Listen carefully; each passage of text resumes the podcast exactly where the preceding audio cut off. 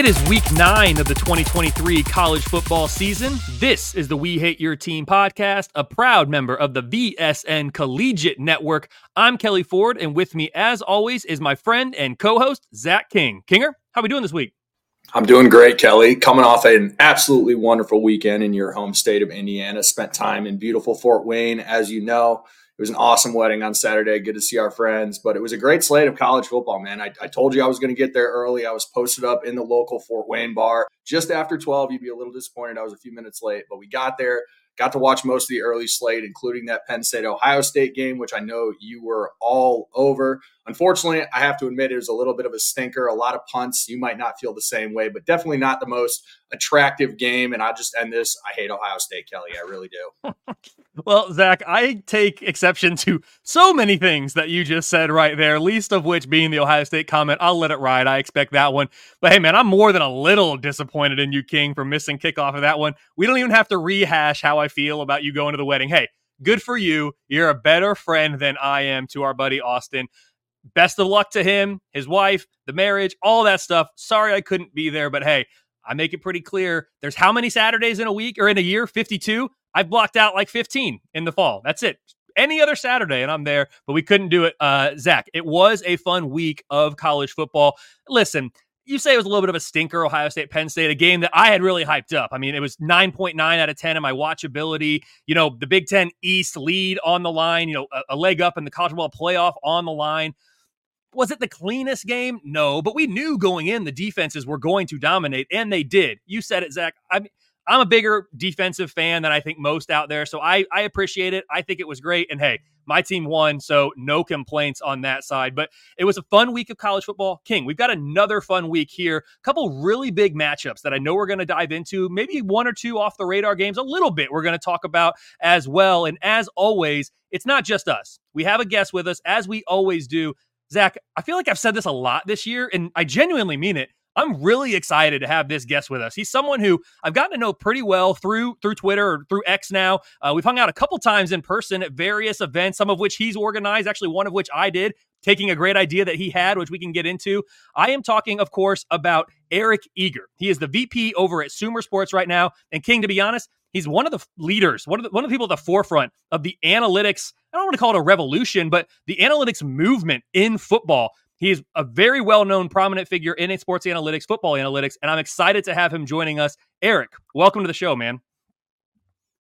Hey, things are. Uh, it's it's fun to talk college football. I haven't really gotten to talk college football, uh, you know, since making the move over to Sumer, and so um, I'm excited to sort of dive in a little bit, and and it's a, a, pleasure to to talk to you guys today. Absolutely, Eric. Yes, we are thrilled to have you, and of course, uh, Zach and I do know that uh, the majority of your work over at Sumer, you are dealing in the NFL, and you're doing a lot of cool projects over at Sumer as it relates to to football analytics, and, and specifically with regard to the NFL. I know a little bit about your background. Zach knows a little bit about your background, Eric. But for all the listeners who may not know, just go ahead and tell us a little bit about yourself. You know, how did you get started in this space? What made you interested in it? What is your what's your current day to day like now at Sumer? Really, anything and everything that you're willing to share, we, we'd love to hear it. So the floor is yours. Oh yeah, thank you. It's um, it's crazy, kind of like you know, we all have these very interesting paths, right? Where um, you know, when people ask like, hey, you know, where, you know, kind of how can I end up with your career? I'm like, well, not the way that I want, you know, not the way that uh, that I did it. Um, I, you know, was a high school football player, played wide receiver in Minnesota, you know, Minnesota um, played college football at Minnesota State, which is uh, near Fargo. It's in Moorhead, Minnesota. I played tight end uh, for the majority of that time, and then uh, it, it, was funny. There was like a brief, like six months to a year of my life where uh, maybe just because I played too much or whatever, but I, I, didn't like football that much anymore. And so I went to grad school in mathematics. Uh, I got a PhD in in uh, in applied math, uh, and, and, I studied um, you know uh, epidemiology, which is funny considering I left that field right before COVID, and then I studied like gene regulatory networks and all that kind of stuff uh, using math. And then about halfway through my my career as a professor, um, I had always assumed that you know, you know, being a fan of Moneyball and being a baseball fan, a basketball fan, and seeing some of like kind of the the revolution in those sports with data. I figured, you know, and I was always a fan of Pro Football Focus from afar, but I always figured they had like done a lot of this work. And so um, when there was a job ad to come up and like you know write for the website and collect data, I'm like, okay, this will be cool. I, I I at least want to get my foot in the door. I was a little bit bored with being a professor still, and so I get in there and there's not really much that had had been done in the way of analytics. Like they had collected a ton of data, but really hadn't done anything with it. And so uh, I started, you know, kind of building models, you know, both on the consumer side, so things like fantasy projections and betting stuff, uh, and then also on the B2B side, so stuff for teams like wins above replacement. And then eventually they put me in charge uh, of analytics. And that's when, you know, I was able to hire the great people like, you know, Tej Seth and Ben Brown and Timo Riske and Kevin Cole and guys like that, where uh, I really got to surround myself with, with greatness as far as that's concerned. And then about 13 months ago, uh, I was approached by Thomas Dimitroff, who's a good friend of mine, uh, somebody who I worked with while he was the GM of the Falcons, and they were, you know, working on this new startup called Sumer, um, and that's, you know, it was it was intriguing for me because I think PFF, you know, had had reached kind of like a, a point of maturity where I loved being kind of involved in everything, and and PFF had become so big that it was going to be difficult for me to do that, and so going back to like the startup where you know, some days I'm I'm working on a podcast with Thomas. Other days I'm building, you know, fantasy projections or, or managing people and building up their careers. And so it, to me, it's just like a really fun. It's been a really fun road, and I think that the the the space, as you guys know, is still small enough where I think that individual people can still make pretty big contributions, and and, and I, you know, it makes me excited for the future because now you know we all know people who have an opportunity in football that wouldn't have an opportunity in football if it was, wasn't for analytics. And just to even be a small part of that is pretty fun.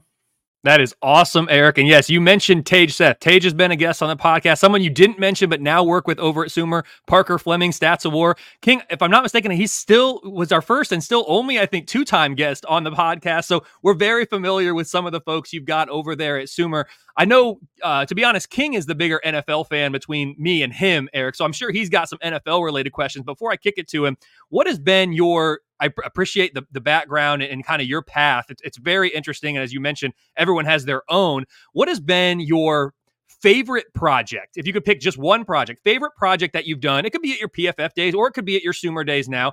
What's the favorite? What's your favorite thing that you've done in the analytics space since formally joining the field, at leaving the the professor position and, and transitioning into the analytics profession? Yeah, I, it's still always your first one. Like, and this is kind of like circled, you know, why where I am where I am. But like, I, you know, built wins above replacement while I was still a, or started building wins above replacement while I was still a professor. But then, like, it was probably the first like week or two on the job. Um, one of my friends, you know, who's a friend now, he no longer works with the Falcons. Um, but he was like, "Hey, can you give me such so and so's war?" And I was like, "Oh yeah, sure." Like and a lot of times, you know, I think that people ask questions of analytics folks from the outside just to either get a gauge of whether or not their internals are right, or in a, th- a lot of cases, especially when we were starting out, to essentially test whether or not PFF knew what they were doing.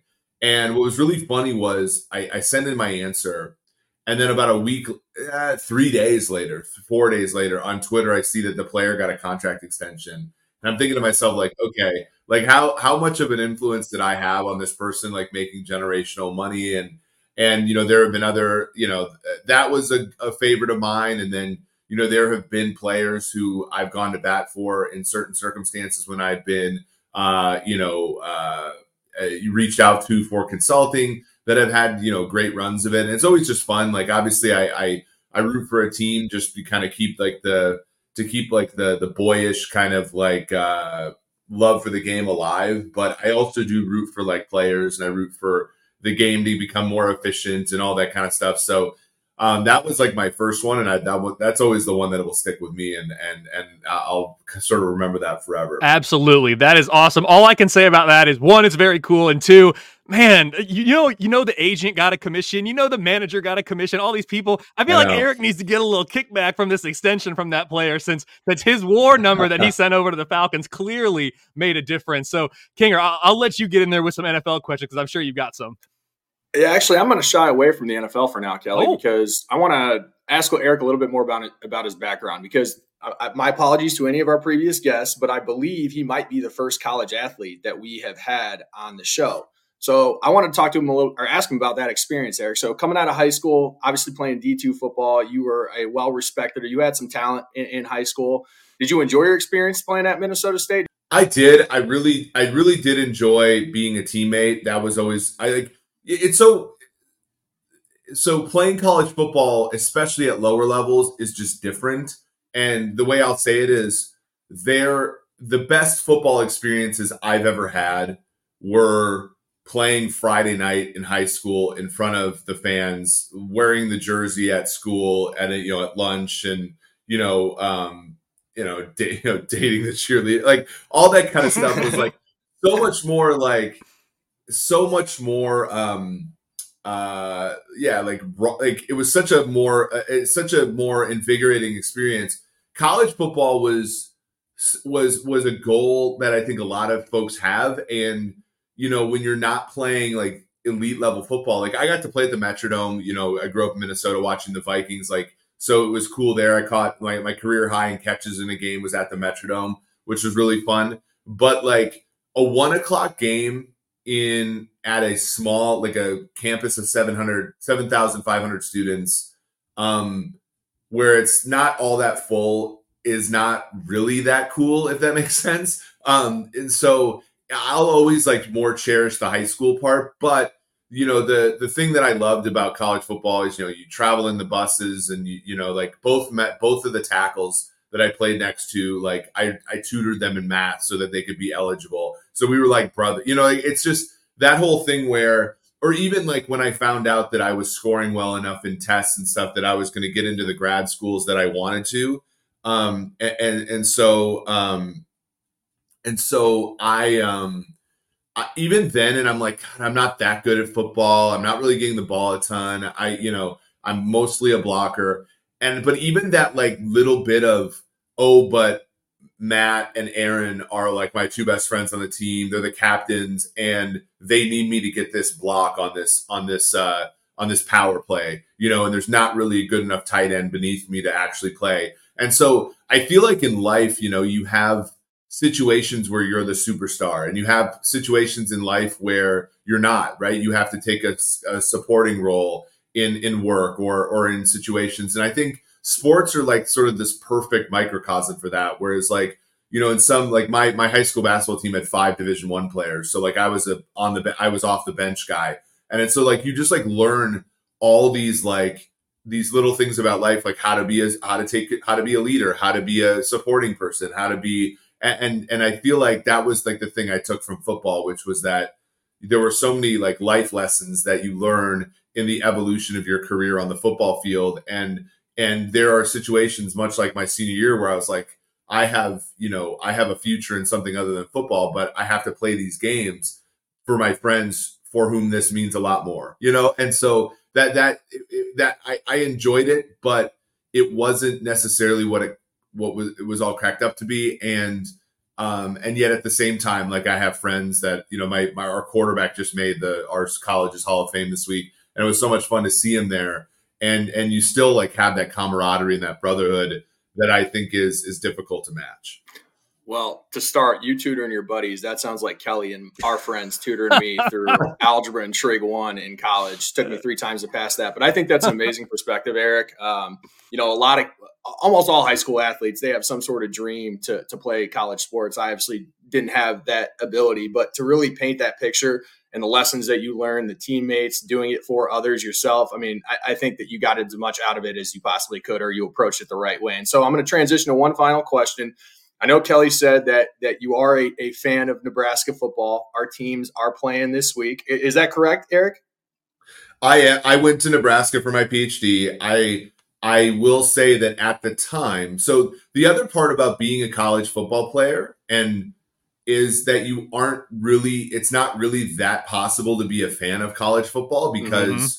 you know you you wake up in the morning your games are at one o'clock so you're playing video games or you know dice or something with your your pals so you're not really watching the pregame shows you go play you go out to dinner with your parents because they came up from out of town to see you so by the time and then you go take a nap so by the time like you're actually ready to like watch college football I watched a lot of Hawaii and Timmy Chang back when I was in college, but that was like the, the the the extent of it really. And so I so when I got to Nebraska, I looked around and I was like, "Oh my god, like I don't I can't match this intensity." Like they're they're, you know, and this is back in 08 when Bo Pelini took mm-hmm. over for Bill Callahan. So they were like still kind of thinking the Tom Osborne days were possible. And so they were really and they, they were pretty good. They played in a big big 12 title game and then we moved to the big 10 halfway through my time there.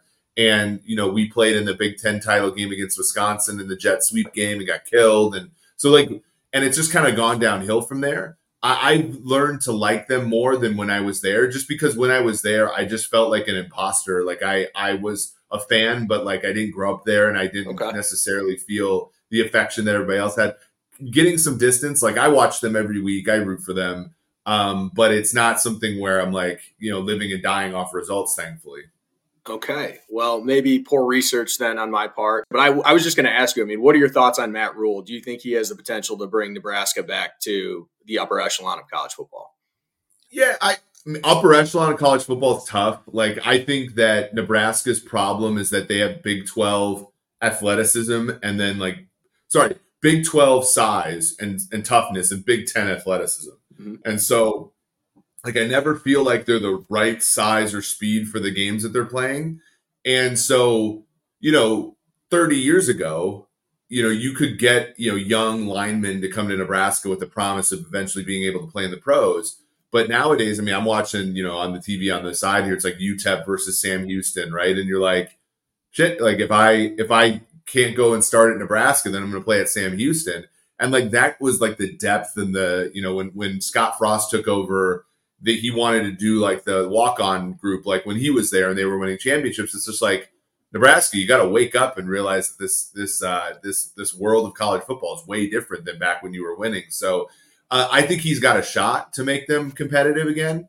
I think the Big Ten is vulnerable. So, you know, other than, and me, you know, maybe we might see a regime shift in Michigan too now with all the, the things that are coming out. Like, I think that there's possible, it's possible. Uh, I'm, I'm, I'm hopeful, but I don't necessarily know um, if, if they can reclaim like national championship aspirations the same way they did in the 90s. I couldn't agree more with Eric's assessment there of Nebraska. I do think, you know, nine, 10 wins in any given year, maybe not every year, but any given year is absolutely on the table for a program like Nebraska. The 11, 12 wins contending for a national title every year. I'm just not sure it's in the cards. And I know that rubs Nebraska fans the wrong way, but it's the way I feel. And I think Matt Rhule is a really good coach. He's turned programs around, and I think he can and will do it at Nebraska. Eric, I could go on for, for an hour just asking questions about various things at Sumer or stories about Tej or whatever it is, but I know I know we've got uh, we've got a little bit of a timeline here, so we want to try to stay on track. Final thing I'll say about this before a quick transition is I don't know if you've been seeing Bill Connelly's recently started posting his kind of all college football power ratings. He's got FBS, FCS, D2, D3, NAIA. So I quickly looked it up here. Your uh, Minnesota State squad here, uh, Eric, they are number 228 out of 760 programs that are playing college football. So hey, that's that, there's something. You know, you're at the you're at the upper edge there. It looks like of D2, at least as things stand currently in uh, in the power rating world. So uh, something to keep an eye on that I've really enjoyed seeing Bill put out every single week. King, Eric talked about okay, so he went to Minnesota State. He's a fan of Nebraska. Everyone's got their teams, everyone's got their schools. And yeah, you can go to the bookstore when you're on campus and you're going to a game or whatever. But if you're not on campus, if you're not at the bookstore, like where can people go to get their favorite school's apparel? Oh, you got to go check out Home Field, Kelly. And especially for the Big Ten fans, the Midwest part of the country, they're aligned with so many of our teams out there. We've got a promo code for everyone. First time buyers using code Variety Sports get 15% off as we wind it back towards the back third of the college football season. Make sure you get your gear restocked, get yourself looking fresh and fly. Go check out Home Field Apparel. back third of the college football season, King. It's depressing, but you're you're right. Like, hey, let's get locked in. Let's not take any Saturdays off. No weddings, nothing. It's like, guys, we only have a couple more weeks of this we're in the dog days of it. I'm sitting here at, you know, three o'clock in the morning doing my notes for these shows. And I'm like, gosh, man, I got to get some sleep. And then I hit myself in the face and say, no, like, keep going because in a month and a half, you'll be wishing you were staying up till three in the morning doing this because college football will be over. And it is a long time from January 9th or 10th or whatever it is this year until Labor Day of 2024. So let's stay locked in. Let's keep enjoying it. We've got a good slate here and let's dive right into it. Eric, as we always do, King, King picks a game, I pick a game. We let our fans pick a game, and then we let the guests pick a game as well. You've picked Marshall at Coastal Carolina. That's where we're going to start. So you wanted this game in the feature lineup. Let's hear about it. What made you want to talk about this game? Who do you like in it? Just break it all down for us. You get to go first. Yeah. I, so I I don't know if you guys like see the bit on Twitter where I, you know, there are Chanticleers and oh, like, oh, I know you're a shit. Oh yeah. Saw, so like I have I have a, a, good friend of mine named Evan Rajan, who was a uh, I played high school basketball with, and he was a goalie at Coastal Carolina, and we were all like in high school, we were all like giving him crap because we're like, that's not a real school, like you're not you're not a re- you're not a Division One soccer player, get out of here. And then like you grow up, and then you realize like not only is Coastal a Division One school, but they have football now, and you're you're you're laughing about that. And the first time I literally ever saw a Chanticleer, I was like hooked. you know, I was like, this is this is so and and college football is so big that you know, unlike the NFL, and I'm a person that like I grew up. My my dad's a Vikings fan, and you know, I still have some like feelings towards that team, but I've mostly you know through my time of moving just like picked a new team because I'm an adult and I don't have to like root for the team my dad roots for, you know. But I think college football. I think it's like more than acceptable to have multiple. For for one, like a lot of us go to different schools, right? Um, you know, some of us are commission, you know, like work for a conference, you know, and like all this stuff. And so like I'm like, okay, I'm collecting teams that I like think are plucky and I like. And so just a few like I like the Western Kentucky Hilltoppers. I wish they would have uh, been a yeah. little bit better last night. I'm a fan of uh, you know now that Jacksonville State the the Gamecocks mm-hmm. are in mm-hmm. the, are in F, F you know and I had an FCS model for a long time that was pretty profitable uh, when I was betting college football. And so like I have some of these um, you know, kind of allegiances. And like the Chants to me are like my favorite one. Like you, you go from like the turf to, you know, the fact that Grayson McCall, like Grayson McCall is like a pre-pandemic college football player. Like that's the other crazy part is like there's like maybe what like a hundred, couple hundred players who played before COVID, mm-hmm. and you're like, and he's still here. Like I, for anybody who loved the movie Van Wilder, it's like such like you know great, you know so so great there. And what I also like about the Chanticleers now is like during the the Chadwell days, right? Like so early on, like my first like favorite victory for Coastal was during the pandemic year. It also was because I was, you know, my my betting partner and I, Ben, were winning like a we're winning one of those Milly Maker DFS tournaments in, in the college slate that day. But like the last game, the last game of that of that slate was this made up game between Coastal and BYU. Oh yes, and and Coastal like goes and stands tall and beats Zach Wilson. And I'm like, and then for a couple years, it got weird because they were favored in every game.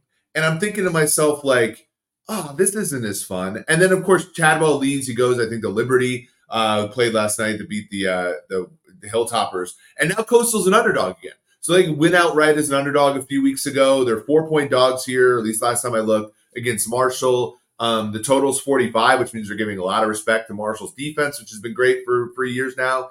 And I think to myself, like, this is kind of a great game, right? This is going to be a great game against a team that, even though they're not as well coached, I think, as they used to be, they're still pretty explosive.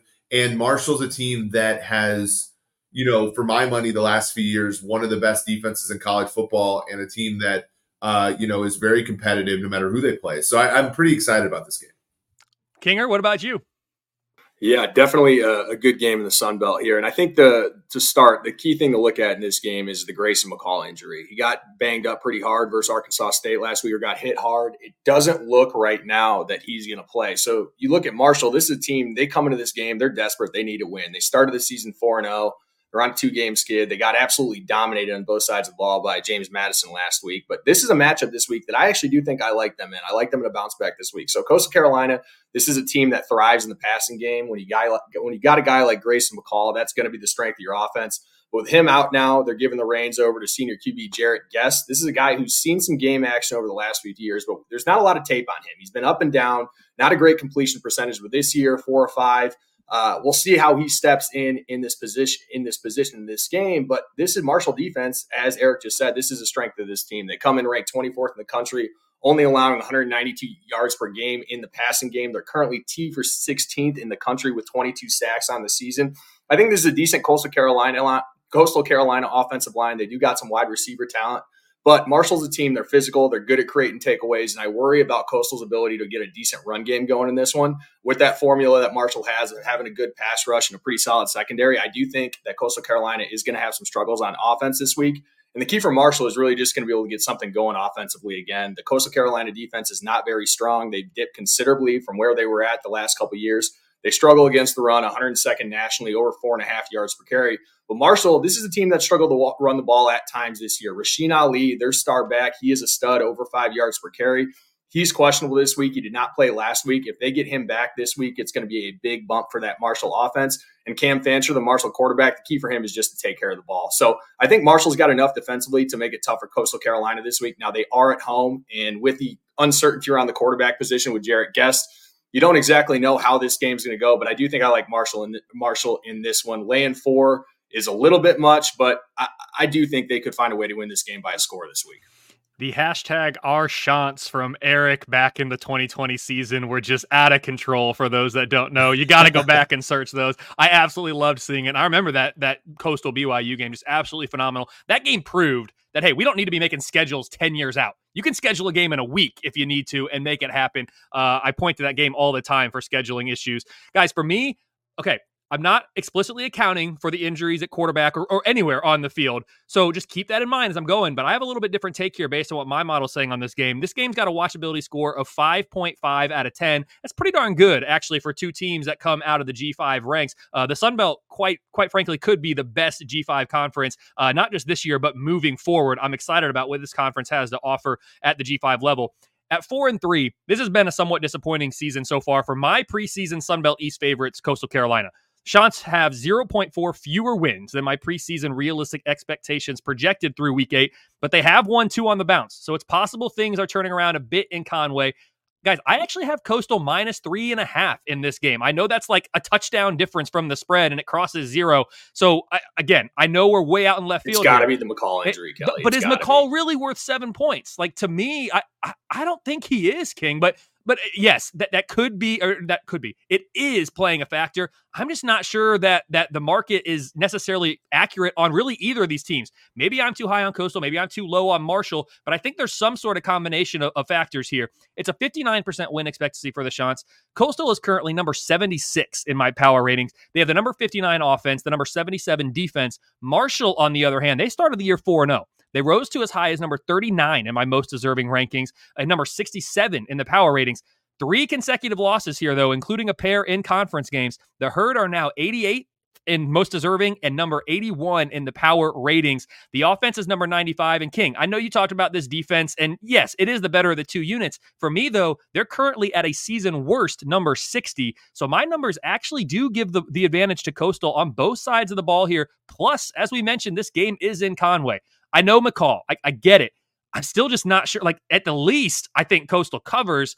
I don't know. I just think they could win it outright. Guys, Georgia State and Georgia Southern, those are the two favorites in the Sun Belt East by my numbers. The Panthers and Eagles play each other this weekend, though. So the winner of this game here will be uh, primed to really make a move in my updated projected conference standings next week, while the loser will effectively be out of the race. So, bottom line, I've got Coastal minus three and a half. It's a 41% chance that Marshall earns their first ever win in this series, guys. It sounds really impressive, right? These two teams have only played once before. It was just last year. One thing, one thing I know this is a big NFL topic with Sam Howell, but like Grayson McCall has kind of done what a lot of quarterbacks struggle with, which is you know reducing the rate at which pressures turn into sacks. There's 26% in 2021, 19.4% in 2022, and then this season prior to injury, 16% of pressures were turning into sacks. It's usually a pretty sticky statistic. Uh, Guest is at 35%, uh, which is just one thing. You know, he was playing kind of in the end. It was this weird thing in the Sun Belt last year where um, uh, where James Madison was not allowed to win the conference, but they were better. And so, like, you know, so it, there was that end of year stuff where you're, if you weren't like quite attuned to the rules and like, and you didn't write the simulation like like Kelly and we have all done, you kind of were like, well, why aren't they playing their their true their number one quarterback in this like meaningful game against JMU? And it's like, well, no, that wasn't meaningful because the NF the uh, NCAA had kept them. So you got a decent amount of him last year, and it was not pretty. Hopefully, he's matured a little bit to deal with um, you know some of the pressure and stuff. That's probably I, I would assume that McCall's probably a bigger hit to the total. Uh, I think that thing's probably north of fifty if he's playing. I think to your point for the spread. Like I think that that's the argument you have to make is that like no college quarterback is worth a touchdown to the spread. So it's kind of like if you make the game three and a half, kind of on a, t- a top down model, and the market makes it four on the other side, then there's probably some value still, even if you're not accounting for the quarterback. Definitely could not agree more. And yes, uh, Eric, you talked about James Madison last year. Geez, how about the Dukes this year? Again, year two of their transition period, so still ineligible. They are the best team in the Sun Belt by my numbers. They are, they would be, you know, the, the favorite in the East if they were eligible. They are not, as we talked about, Georgia State, Georgia Southern. That's a huge game in the Sun Belt East uh, this week. King, this next game, man, it is one I am incredibly excited for. You asked for it, so you get to go first. We're out in the Pac 12, and it's a big one. It is Oregon going on the road to play Utah, a Utah team king who they haven't had Cam Rising all year, but it became official this week. They won't have him for the rest of the way. Yeah, but I just want to start out and just give massive shout out to Kyle Whittingham and, and, this Utah program. I mean, they do it differently than a lot of teams do. This is not a flashy program. They always seem to fly under the radar. You said, Kelly, no Cam Rising all this year, and they just find a way to continue to win football games. And I'll be honest, Utah is a seven point dog at home this week. That is very, very enticing to me. Now, Oregon, we know how good they are offensively. And one of the big, this is going to be their biggest test to date. This is going to be the best defense they've played this year. And the thing that makes the Ducks so good is the fact that they have balance. We know how good Bo Nix has been this year. He's really developing into the guy I think everybody thought he could be 19 touchdowns, one interception this year. But they also have a very good offensive line and run game that's currently sixth in the country with over 225 yards per game and six yards per carry. It's very hard to stop the Ducks. But this is a Utah team that should be up to the challenge this week. This front seven maybe lacking some of the big draft prospects, some of the big names of the past, but they still got a top 15 run defense in the country, allowing under three yards per carry. They've been very good at bottling up opposing teams in the backfield. And, and on top of that, they've got a very solid secondary. They've got a good group back there. They do have a little bit of a tendency to give up some big plays. So I think the key to watch for Utah this week is pressure. That O line for Oregon, very good. As I said, Utah is sixth in the country with 25 sacks. That Oregon offensive line has only given up four this year. That's going to be a big part of Utah's game this week, their ability to get pressure. I think they are going to be able to slow down Oregon in the run game. I think they're physical enough, but they're going to have to get after Nix. That wide receiver crew for Oregon is very talented. And if they give him time to sit back and pick them apart, it could be a long day for Utes. And so ultimately, that really just describes the type of game that Utah is going to have to play. This is going to have to be a grinded down possession game for them because they just don't have the offensive firepower to compete in a shootout. Running the ball is going to be the focus for them. Oregon's ability to get pressure has been very good this year. So being able to slow them down and minimize that with the run game is going to be very important. Bryson Barnes, he's going to have to make some plays in this game, though. That secondary is definitely the weakness of the Ducks. I'm sure they're going to test him, try and make him push the ball down the field. Utah's put up 30 plus points in the last couple weeks. Uh, but this is arguably the best defense they have played all year as well. The exception maybe being Oregon State. That's really the only one that you can really be put in the conversation. So Oregon is definitely the more talented team here, but Utah, they just know how to fight. They know how to win. I believe in Kyle Whittingham. I think this is going to be a close football game. Ultimately, I do think the Ducks find a way to get it done, though. King, you mentioned the line minus seven. Um, that's exactly where I have this game too. This is my number one game of the week. It's got a watchability score of 9.3. My most deserving rankings disagree with the AP poll. That's probably not surprising uh, to, to, many that, that have listened before uh, as to which team should be ranked higher here. I have Utah number 10 in the most deserving, Oregon number 16. Uh, as I said, though, I do agree with Vegas, King, on who should be favored, including the spread. I have Oregon minus seven. It's a 69% win expectancy for the Ducks. Despite the win against Washington State last week, Oregon actually fell from number five to number nine in my power ratings. That regression due to the defense, falling from number 21 to number 27. The offense actually, King, improved, at least with regard to their ranking. They are now a season best number two nationally behind. I've got a new number one offense in the country, King. Haven't had them up there all year the LSU Tigers now are number one on the offensive side of the ball for the first time. The timing could not be better for this Bo Nix led offense to be peaking because, King, as you mentioned, based on my current numbers, at number 10 nationally, the Utah defense is the best opposing defense that the Ducks will play all season. For as good as that Utah defense has been, though, the offense has struggled this year. It is understandable, given we've had no Cam Rising. But nevertheless, I mean, I, I expected this offense, projected them number 12 coming into the year with Cam Rising. Okay, without Cam Rising, maybe they're, you know, around number 30 ish. I, I don't know, maybe, maybe 35, certainly not lower than 40. This unit is now number nine in the Pac 12, number 52 in the nation. They just haven't got it figured out on the offensive side of the ball without Rising this year. The Utes are number 21 overall. Rice Eccles is one of the best home fields in all the country. Um, shout out to my guy, Brett Gibbons, who turned me on to this. Guys, the last time Utah lost a game at home that wasn't in the weird 2020 COVID year, 2018.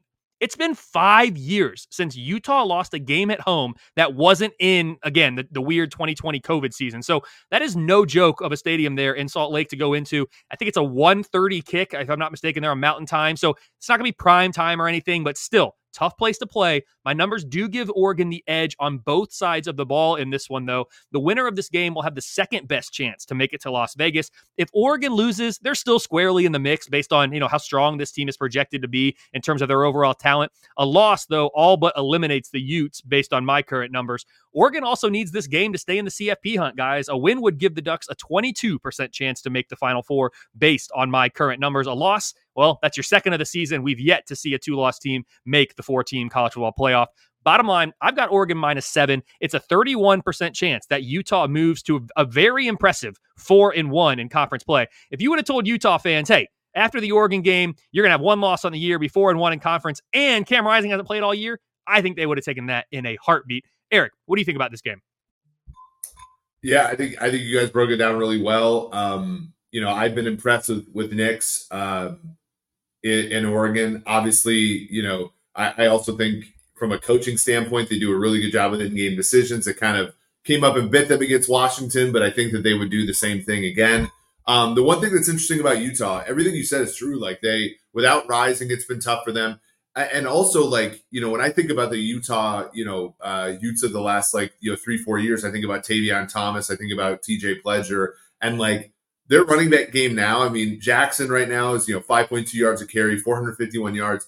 Um, no one else over three hundred yards. They've done some of this winning as well without like the the the power running game you know uh, type of like uh, you know, dominance that, you know, in the past when they were without a quarterback, I could have trusted them even more. So what they're doing, like as far as winning in USC and things like is still incredibly bizarre to me. So uh, I think, you know, obviously hats off to, to their coaching staff and, and everything. But I do think in this particular one, um, with the home field advantage all understood, I do think Oregon is just going to be too strong here. Uh, for the Utes in this particular game, despite the fact that they've had a very impressive season, all things all things given.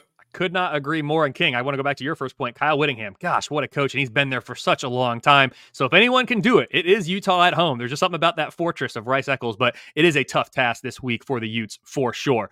Guys, this next game, I asked for it. Um, so I'll go first here. We have got uh, Duke going on the road to Louisville. If you would have told me in you know late August that Duke at Louisville in week nine is going to be a huge game in the ACC, from the Louisville side, I think I could have bought it because we talked about King in the preseason, just how easy their schedule was. Second easiest schedule in all Power Five. Only Boston College had an easier schedule based on preseason numbers than Louisville.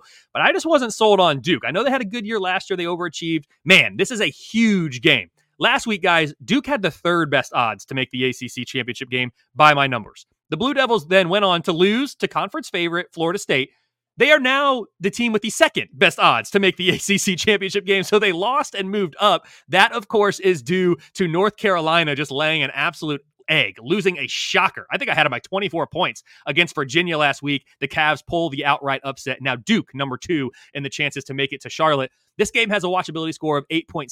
It's my number two game of the week. My only complaint is it's on at the same time as Utah Oregon, so I can't give it the main screen at least for the first half, but it will be on my number two screen. That is for sure. My numbers have Duke minus one in this game. I think Louisville's currently the Vegas favorite, guys. I'm going Duke. Listen, this could be a Grayson McCall thing again with the with the Leonard injury at quarterback.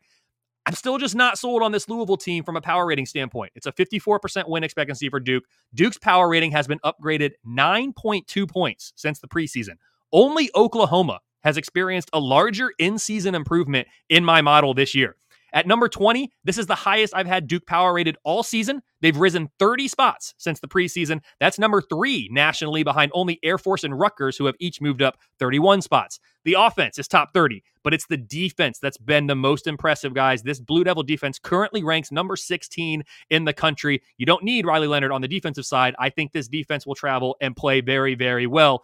Louisville was off last week. And I could argue that it couldn't have come at a better time for the Cardinals to refocus following what was really a shock loss at Pitt the week before. This is a balanced team. They have the number 23 defense, the number 28 offense. Uh, they have the number 28 overall power rating ranking. I mentioned earlier that Duke currently has the second best chance to make it to the ACC championship game. Louisville can reassume that position, a position that they held for about a month earlier this season, with a win in the game this week. The winner will have a 50 50 chance to play in Charlotte, while the loser will have somewhere between a 10 and 15% chance. The stakes don't get much higher for a game in October, guys. Bottom line, I've got Duke minus one. It's a 54% chance that Duke earns their first ever win against Louisville. How about that? Last year, Duke was looking for their first ever win against Florida State. They didn't get it. They dropped to 0 20 all time against the Seminoles. Now they're trying to get their first win against the Cardinals. The Cardinals are currently 3 and 0 against Duke, so not nearly as much of a history here, but Duke, nevertheless, looking for that first win in this series. Eric, let's come to you next on this one. What do you think? Yeah, I might, I might be a little different. And when I, I'm referencing my model, but it's basically the model that I built for PFF all those years. And so, you know, any updates notwithstanding, like I, 4.7 and 47.8 is kind of what we would make the game. Um, so, you know, the quarterback, I, I do think that there's a little bit in the, in the way of the quarterback that's pushing this. Um, but also like, you know, Duke almost beat Notre Dame, um, whereas Louisville, like actually like, kind of you know, uh, kind of did it. And like from a from a perspective of like offense, you know, Louisville it, when in the passing game is 0.15 EPA per play, uh, 0.08 in the running game. That's better than Duke in both situations, 0.03 and 0.10. It's not bad offense from Duke, but just not as good as Louisville. So I, I just from a numbers perspective, look at this game and I do think Louisville should have a little bit of an edge here. Um, but at the same time, like, you know, this has been a wacky conference and this has been, to your point, like, we also because of the nature of college football, a lot of times you know the, you can throw familiarity out the door, even though it's an it's an interconference game. So I, I I'm excited for the variance in this one. It's gonna be great, Kinger. What about you, man? Yeah, I like Duke in the points initially on this, but I do say Duke's been in a lot of battles this year. This is another tough road game for them. You know, coming off uh, what had to have been a little bit of a debilitating loss last week, getting up, jumping up on Florida State like they did early, and then it kind of fall apart. So getting the team back up for another tough road game, I, I believe in Mike Elko to do it, but there is some concern in there with taking the points. And Brom, Kelly, you mentioned the schedule; it has not been difficult, but Louisville's had a very successful first season under Jeff Brohm mm-hmm. thus far. And Duke has really struggled in the passing game. Riley Leonard coming back last week, he did get hurt again, but thought it would be a little bit of a boost. That was not the case. Duke quarterbacks combined last week, eight of 22 for just 76 yards. Louisville, they come into this game with a top 15 run defense. The way to attack the Cardinal has been through the air. Louisville sits right around FBS average in a lot of major defensive categories through the game. This is a Duke team that's primarily going to run the ball, but I do think they are going to have to get something through the air this week. One stat that I did think Louisville is great at getting pressure on the quarterback. Haven't converted to a ton of sacks, but they are number one in pressure rate in the country. And I think defensively, this is going to be a tough battle for them. You talked about that run game. They are good at stopping it. And the big question mark for me is Jack Plummer at QB. He's a guy that I've seen at Purdue previously at mm-hmm. Cal. I still am not a firm believer in him and his ability to lead this team. I don't think he's an elite quarterback. I think he's good enough to get the job done, but this is a good Duke defense, like we said. Now, Louisville does have some good re- receiving threats. Jamari Thrash, this is a deep threat guy, over 16 yards per catch this year, six touchdowns. Jeff Brohm's going to take his shots, but this is a week that could be a letdown. Four point favorite at home. You'd expect Louisville to win coming off the bye, but Brohm has struggled historically a little bit off the bye, and this screams like it could be a letdown game for Louisville. So I like the points with Duke. I haven't fully bet it yet, but that's one I'm taking a look at here as we approach the weekend. It's going to be a very good one, a huge one that's going to shape that ACC uh, conference championship race. The only other game left on the schedule in the ACC regular season that has the kind of this much leverage, if you will, with a conference championship game is North Carolina Duke, which comes up here in a couple weeks. So Duke really needs this one. They need that one as well. Guys, those are the games that we pulled out of the slate to really dive deep into. As we always do this year, we put it out to a Twitter poll. What other game do the fans want to hear, or do our listeners want to hear about? The game that won, I'm excited about it. It is the world's largest outdoor cocktail party. We've got Georgia against Florida. Eric, as our guest, we give you the honors. We'll let you break it down first. What do you make of this great rivalry game? Yeah, this one's interesting. Uh, looks like Florida's getting uh, a little bit more than two touchdowns. Uh, they've been, you know, this season it's been you know, you, you, had the excitement of Anthony Richardson last year. Quarterbacks for for Florida this year, just 2.81 percent of their passes are, are have been deemed big time throws by PFF. A, a little bit over one percent is turnover worthy, so they've really kind of confined the passing game a little bit there. Whereas Georgia, you know, is more like four percent big time throw, two percent turnover worthy play. Um, you know, obviously Georgia has had a difficult time uh, at times this year and and more defensively than offensively, uh, despite playing, uh, according to PFF, 112th most difficult schedule uh, so far. Um, you know, every single week I wonder if it's going to be the week that they like slip up and lose. I, you know, there were only one five and one against the spread this year, so it, it is interesting.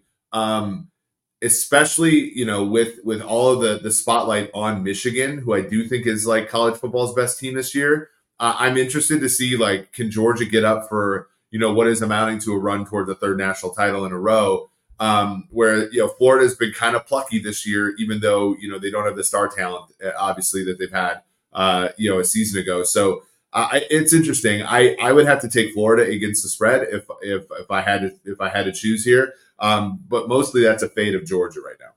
Tell you what, King, I'm coming to you next. You think uh, if they can get through Florida, I think that kick in the butt, that spur, is going to be coming from the college football selection committee because while the AP has had no problems keeping Georgia number one, I will be shocked if the committee has them number one next week, just based on what their resume looks like so far. It's not because they don't think Georgia's the best team. So that I think could be the shot in the arm that Kirby Smart's going to put up on the bulletin board. But King, before we get to that, what do you make of this game against Florida? Yeah, I've placed two bets this week thus far, Kelly, and Florida plus 14 and a half is one of them. I think I saw a stat on Twitter earlier, or I did see a stat on Twitter earlier today where I think it is Florida has never won this game as a double digit underdog outright. It might have been 14 was the line.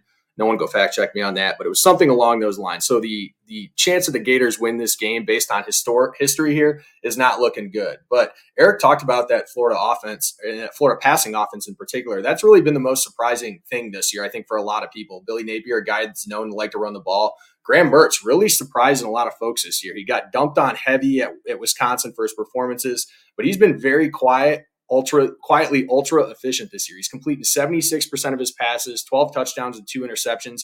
I can't say I'm entirely surprised to see that. This is not a Florida team that's going to take the deep shots like Eric mentioned, but there is still a lot of talent with him and, and it's shown that the change of scenery was definitely beneficial needed for him. And so I do think that this Florida offense does pose a little bit of a tough matchup for this Georgia defense because you look at Georgia, some of the weaknesses is their ability to generate pass rush and create turnovers. Georgia is currently sitting 108th nationally with only 12 sacks on, on the year, only generated 10 turnovers.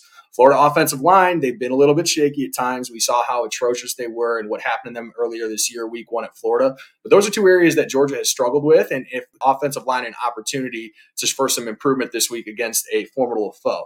And so, with that style that Florida likes to run their offense, slow you down, balance, if they give Mertz some time, I think Florida does have the skill position players to score on this Georgia defense. Now, the scary thing about Florida to me is that run game is still a little bit of work in progress.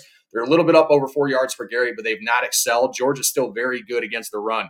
They might lack again some of that star power that had in the front seven previously, but I think they make it tough on Florida to run the ball this week. Flipping it over, stopping the Georgia passing game is going to be key for the Gators. I was on record in the preseason saying I liked Florida's defense. This is still a top 20 unit in total defense, but there still are some holes. I can't say that was my best prediction. Georgia comes in with the top five passing offense. No Brock Bowers is a massive blow, but Carson Beck has shown he's been able to beat teams through the air. So Georgia, one thing I look at, they have relied heavily on explosive plays in the passing game. Florida has been pretty good at stopping him, but they have let up some big plays in the passing game. There have been some significant 30, 40 plus yard gains on the Gators this year. That's an area that I look for Georgia to again try and tack the ball down the field. So World's largest cocktail party, as you said. I'll be having a couple cocktails during this game as well, Kelly. This is one of the best rivalries in this game. I am all Lord all over Florida keeping this close, but ultimately I do think that streak is going to continue for the Gator on the losses. They are as the major dogs. I'm taking Georgia to win the game.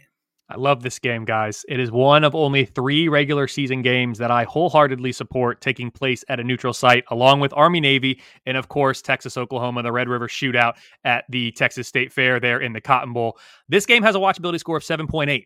Given the rivalry nature of this, I'd personally give it a higher score. The main reason it's being downgraded here is because of the projected competitiveness component of that formula guys, I'm right in line with Vegas on this one. Uh, I know I haven't been on some of the others. This one I am. I've got Georgia minus 14 and a half. It's an 85, 84% win expectancy for the dogs.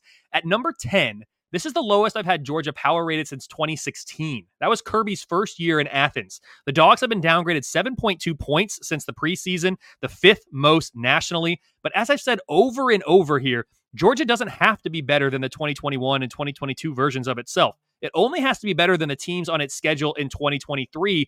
And that's exactly how my model views the Dogs, making them a, fav- a favorite of at least a field goal in every remaining regular season game.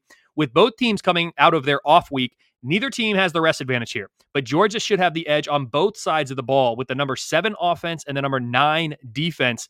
Based on my current numbers, guys, this is the best opposing defense that Florida will face all season. No surprise there. Georgia always has a good defense under Kirby Smart. The Gators are number 33 overall with the number 56 defense king. I had them number 46 to start the year. They fall into 56 for me, kind of in my efficiency numbers. Uh, they're a season best, though, number 23 on offense.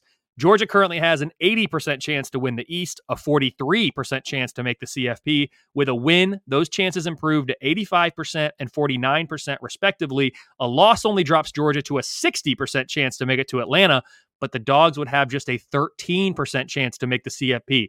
I am not implying that if Georgia finishes 12 and 1 as SEC champs that the committee will keep them out as two-time defending national champions. I am implying that my numbers suggest perhaps the committee should keep them out if they do not run the table against the schedule that they've played, or if they're not 12 and 0 going into the SEC championship game against presumably Alabama. A win for Florida sees their chances to win the East improve from 1% to 16%. So it is still going to be a long shot, but a win does keep Florida in this thing. Bottom line, I have Georgia minus 14 and a half. It's a 16% chance that Florida stays in the SEC East race.